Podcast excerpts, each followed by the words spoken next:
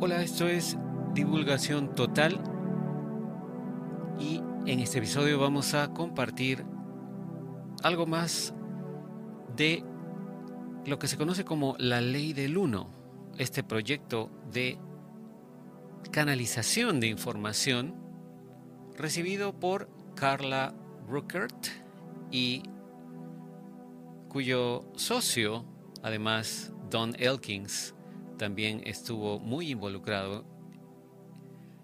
Vamos a tomar una parte, porque es muy extensa, así que vamos a tener que hacerlo seguramente en más de una parte. Pero en este episodio vamos a compartir la primera parte de lo que viene a ser la historia de cómo empezó LL Research, esta organización fundada por Don Elkins y Carla Ruckert, y cómo es que su investigación sobre contacto extraterrestre terminó en esta conexión con una entidad llamada Ra, a la cual le pudieron hacer infinidad de preguntas en una serie de sesiones que llegaron a compilar en aproximadamente cinco libros, si mal no recuerdo. Creo que son cinco volúmenes de La Ley del Uno. Entonces, pasando a lo que dice Carla Ruckert en la introducción del libro 1 con respecto al proyecto La Ley del Uno. ¿no? Dice Carla, conocí a Don Elkins por primera vez en 1962. Para mí era un personaje fascinante, una combinación inusual de profesor universitario e investigador psíquico. Había realizado más de 200 regresiones hipnóticas, regresiones de edad obviamente, ¿no? Estamos hablando de un hipnoterapeuta entonces. Y había investigado más allá de la experiencia del nacimiento en estas regresiones hipnóticas. Y también había estado investigando la posibilidad de que la reencarnación no solo fuera posible, sino también sobre cómo son las cosas en realidad, cómo es nuestra realidad. En 1962, continúa Carla, me uní a un experimento que Don había creado para empezar a probar una hipótesis que había desarrollado con la ayuda de Harold Prince, ah, perdón, Harold Price, Price es el nombre, un ingeniero de Ford Motor Company. Price le había pasado a Don cierta información que Don encontró bastante interesante. Su fuente era supuestamente extraterrestre. Su contenido era en gran medida metafísico y parecía estar en consonancia con todo lo que Don había aprendido hasta ese momento. Dentro de ese material se dieron instrucciones para crear los medios mediante los cuales generar más material de esa misma fuente sin la necesidad de contacto físico real con extraterrestres. La hipótesis de Don era que este fenómeno podría ser reproducible. Por eso, invitó a una docena de sus estudiantes de ingeniería a unirse a un experimento con el objetivo de lograr algún tipo de contacto telepático con una fuente similar a la del grupo de Detroit. Yo, dice Carla, era la decimotercer miembro y me interesé en el proyecto a través de un amigo mío. En aquellos primeros días de intentos de contacto, cuando Don estaba intentando energéticamente o enérgicamente mantener la situación controlada, pasaron meses con lo que parecían ser resultados notables pero desconcertantes. Mientras estábamos sentados entre comillas meditando, según las instrucciones, todos en el grupo, excepto yo, dice Carla, comenzaron a hacer ruidos extraños con la boca. Por mi parte, mi principal dificultad durante esos primeros seis meses ¿no? fue mantener el rostro serio y no reírme a medida que las sesiones se convertían gradualmente en una estridente sinfonía de chasquidos guturales, sorbidos y movimientos de lengua. La naturaleza del experimento cambió drásticamente cuando el grupo recibió la visita de un contactado de Detroit. El contactado se sentó con el grupo y casi de inmediato fue contactado aparentemente a través de impresión telepática, diciendo, ¿por qué no expresan los pensamientos que tienen en sus mentes? Estamos intentando utilizarlos como instrumentos de comunicación, pero todos están bloqueados por el miedo a no decir las palabras adecuadas. A través de este instrumento, Walter Rogers de Detroit, Michigan, instruyó al grupo a abstenerse de realizar análisis, a expresar sus pensamientos y a analizar la comunicación solo después de haberla completado. Después de esa noche no había pasado un mes cuando la mitad del grupo comenzó a producir información. Cuando pasó un año, todos en el grupo, excepto yo, podían recibir transmisiones. El discurso fue lento y difícil al principio porque cada individuo quería una impresión precisa de todas y cada una de las palabras y, en muchos casos, querían estar completamente en control por miedo a cometer un error en la transmisión. De cualquier manera, ese fue un momento emocionante para el grupo original de estudiantes que comenzaron ese extraño experimento. En enero, de 1970 dejé mi puesto como bibliotecaria escolar de una escuela privada de 13 grados escolares aquí en Louisville, Kentucky, y comencé a trabajar para Dawn a tiempo completo. En ese momento estaba convencida, dice Carla, que la mejor manera de investigar el gran misterio del ser era mediante la investigación de técnicas para contactar inteligencias extraterrestres y estaba decidida a intensificar los esfuerzos en esa área. Durante ese periodo, Don trabajó en muchas áreas periféricas de la investigación ovni, siempre tratando de, entre comillas, juntar las piezas del rompecabezas. Una de las grandes piezas del rompecabezas para nosotros fue la cuestión de cómo podrían materializarse y desmaterializarse los ovnis. El fenómeno parecía proponer una física que aún no habíamos comprendido, y también un ser capaz de utilizar esa física. Don había ido solo a muchas sesiones de espiritismo antes que yo me uniera a él en su investigación y había tachado o eliminado sistemáticamente cada uno de los nombres en su lista. Él estaba buscando una manifestación de materialización, no una que pudiera demostrarle a alguien más, o que pudiera él mostrársela a alguien más, sino más bien una en la que él mismo pudiera creer. Él tenía la sensación de que las materializaciones que manifiestan las sesiones espiritistas eran quizás de la misma o similar naturaleza que las materializaciones de los ovnis. Por lo tanto, eh, según su razonamiento, ver personalmente el mecanismo de una materialización y una desmaterialización en una sesión espiritista le permitiría formular hipótesis con mayor precisión sobre los ovnis. En 1971, después de haber realizado junto a Don varias búsquedas infructuosas de mediums que hicieran materialización, fuimos a una sesión espiritista celebrada por el reverendo James Tingley de Toledo, un ministro de la iglesia espiritista. Fuimos a ver las manifestaciones del reverendo Tingley cuatro veces. Antes de la primera vez, Don había examinado casualmente el modesto lugar de reunión del reverendo Tingley por dentro y por fuera. Había sido construido con bloques de hormigón como un garaje. No había aparatos ni dentro ni fuera del edificio. Yo no sabía que Don estaba haciendo eso. Simplemente me senté y esperé a que comenzara la demostración. Este último punto es importante porque cuando se habla de investigación psíquica de cualquier tipo, hay que tenerlo en cuenta. Don siempre ha dicho que una de mis ventajas como investigadora asociada es mi gran credulidad, dice Carla. Casi cualquiera podría gastarme una broma porque no me doy cuenta rápidamente. Tengo una manera de tomar las cosas como vienen y de aceptarlas al pie de la letra y solo después analizar lo que ha ocurrido.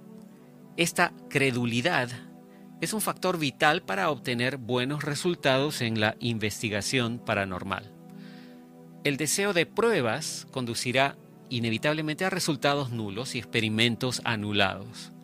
Una mente abierta, dispuesta a ser crédula, conduce a su poseedor a una especie de certeza subjetiva y personal que no equivale a una prueba, ya que no puede reproducirse sistemáticamente en otros. Sin embargo, este conocimiento subjetivo es una parte central de la evolución espiritual de la que Ra habla de manera tan convincente en este volumen, en el libro número uno se refiere, de la ley del uno, y que ya hemos investigado durante muchos años.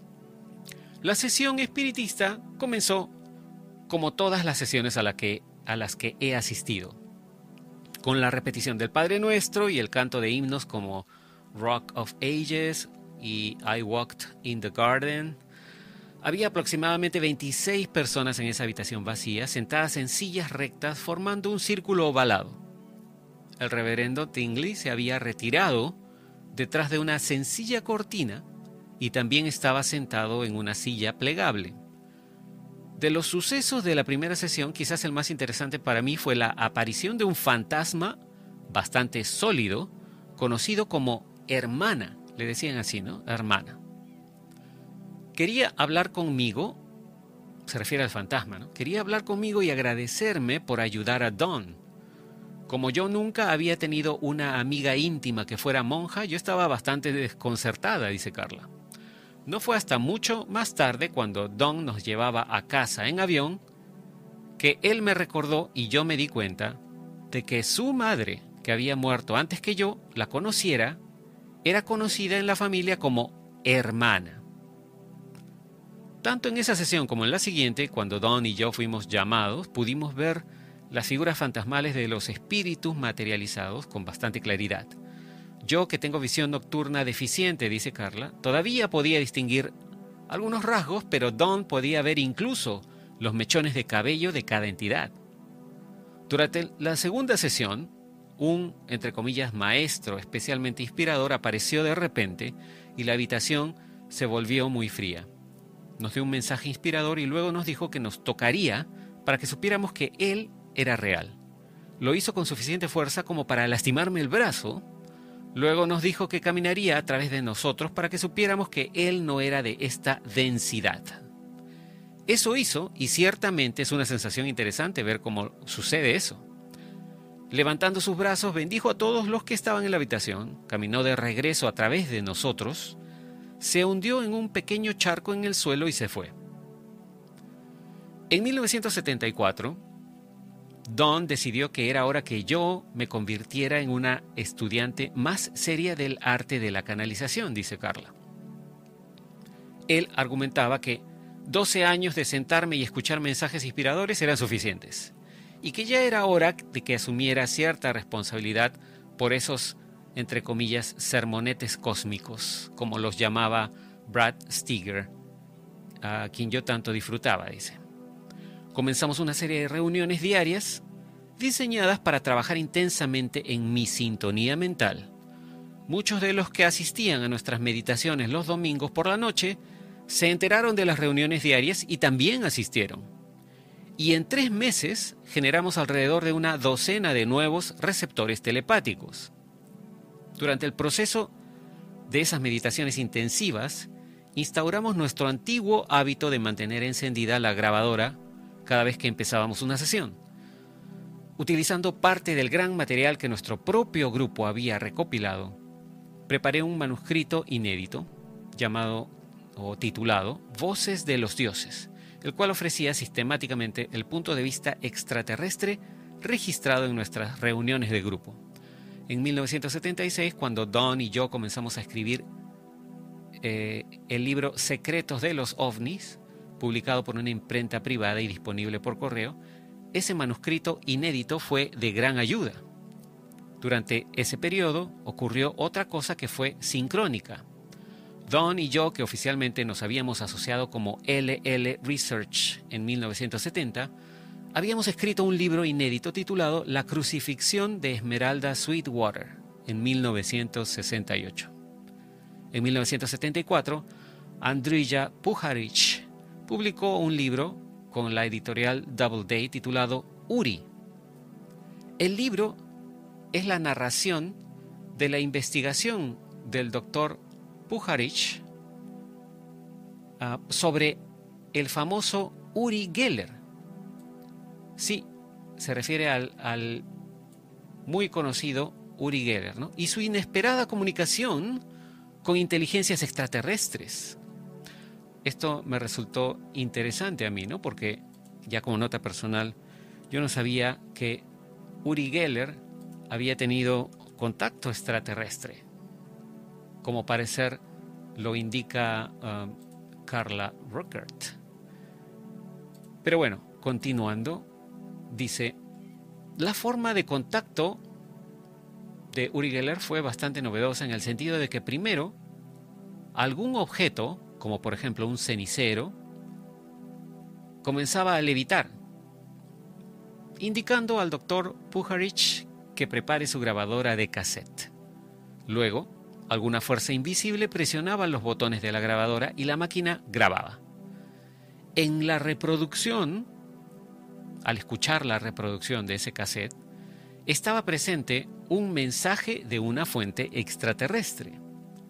Don quedó impresionado por la gran cantidad de correlaciones entre esos mensajes y nuestra propia investigación.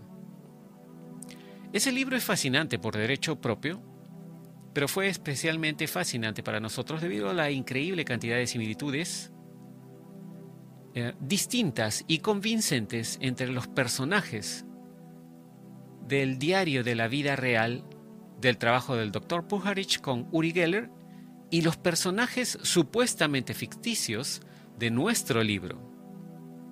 Fuimos a Nueva York para encontrarnos con Andrija después de llamarlo por teléfono, compartiendo con él nuestra larga investigación y además comparando notas.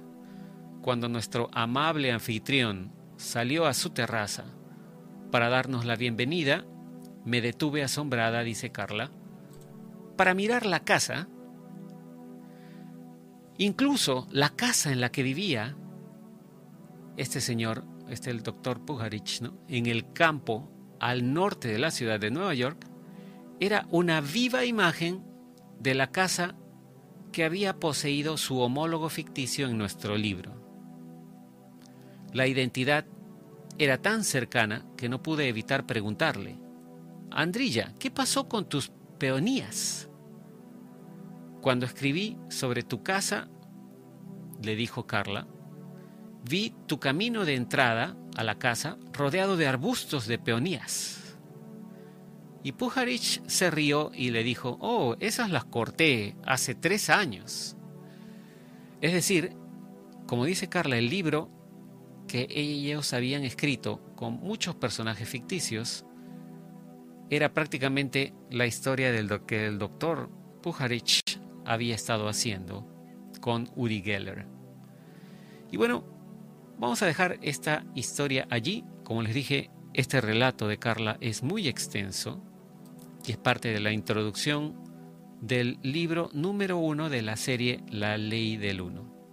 En un próximo um, podcast continuaremos con más información de este libro y cómo la investigación del contacto extraterrestre llevó a Carla Ruckert y a Don Elkins a lograr establecer contacto con esta entidad Ra, o un colectivo de entidades, deberíamos decir, Ra, y obtuvieron muchísima información interesante. Espero que esto les haya resultado interesante. Nos comunicaremos en el próximo. Será hasta entonces. Cambio y fuera.